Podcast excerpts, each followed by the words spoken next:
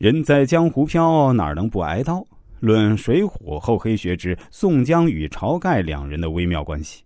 作为古典四大名著之一，《水浒传》的人气一直居高不下。无论是水浒小说还是电视剧，都是经典中的经典。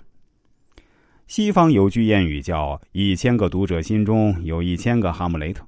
同样的道理，不同年龄段对《水浒传》的理解，当然也是不尽相同的。从今天开始，我就打算花几期的节目来谈谈《水浒传》里的厚黑学。话说宋江和晁盖作为水泊梁山的两任领导核心，确实值得一说。俩人看上去是英雄惜英雄，可事情真的有这么简单吗？今天我就带大家来细品一下，听完后会让您大呼一声“细思极恐”啊！让我们回到宋江初识晁盖的时间点。俩人结缘于智取生辰纲之后，在运城押司宋江的巧妙周旋下，晁盖才能逃出升天，前往水泊梁山避难。此后，林冲火并王伦，晁盖登上了梁山首领宝座。因为念及宋江的救命之恩，晁盖派遣刘唐携带百两黄金和感谢信，悄悄去拜访宋江。这些行为看似合情合理，其实问题百出。刘唐何许人也？江湖人称赤发鬼，其面部特征非常明显，让人过目不忘。再者，为感谢宋江，赠予黄金也就罢了，送信则有些多此一举，容易被人揭发。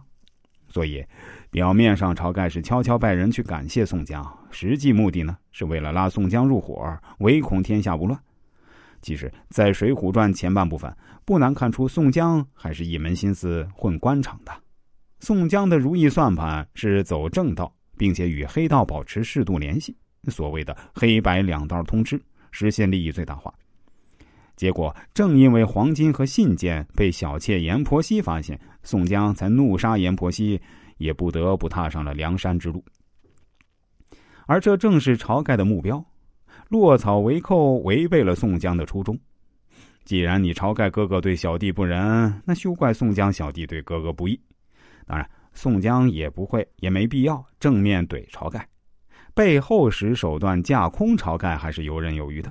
宋江上山后不久就开始收复人心，首先军师吴用倒戈，为宋江增添了有力的砝码；其次，无论是对三三两两上山的散兵游勇，还是二龙山或者桃花山、清风寨等新入伙的实力派团伙，宋江都大力安抚，成功招入麾下。眼见手下势力不断壮大，建功立业的时机到了。耐人寻味的是，此后一系列战役，三打祝家庄、大破高唐州、制破连环马，都是宋江挂帅夺得头功。每次晁盖想出头，宋江总说：“哥哥乃山寨之主，不宜轻举妄动。”以这样的理由搪塞过去。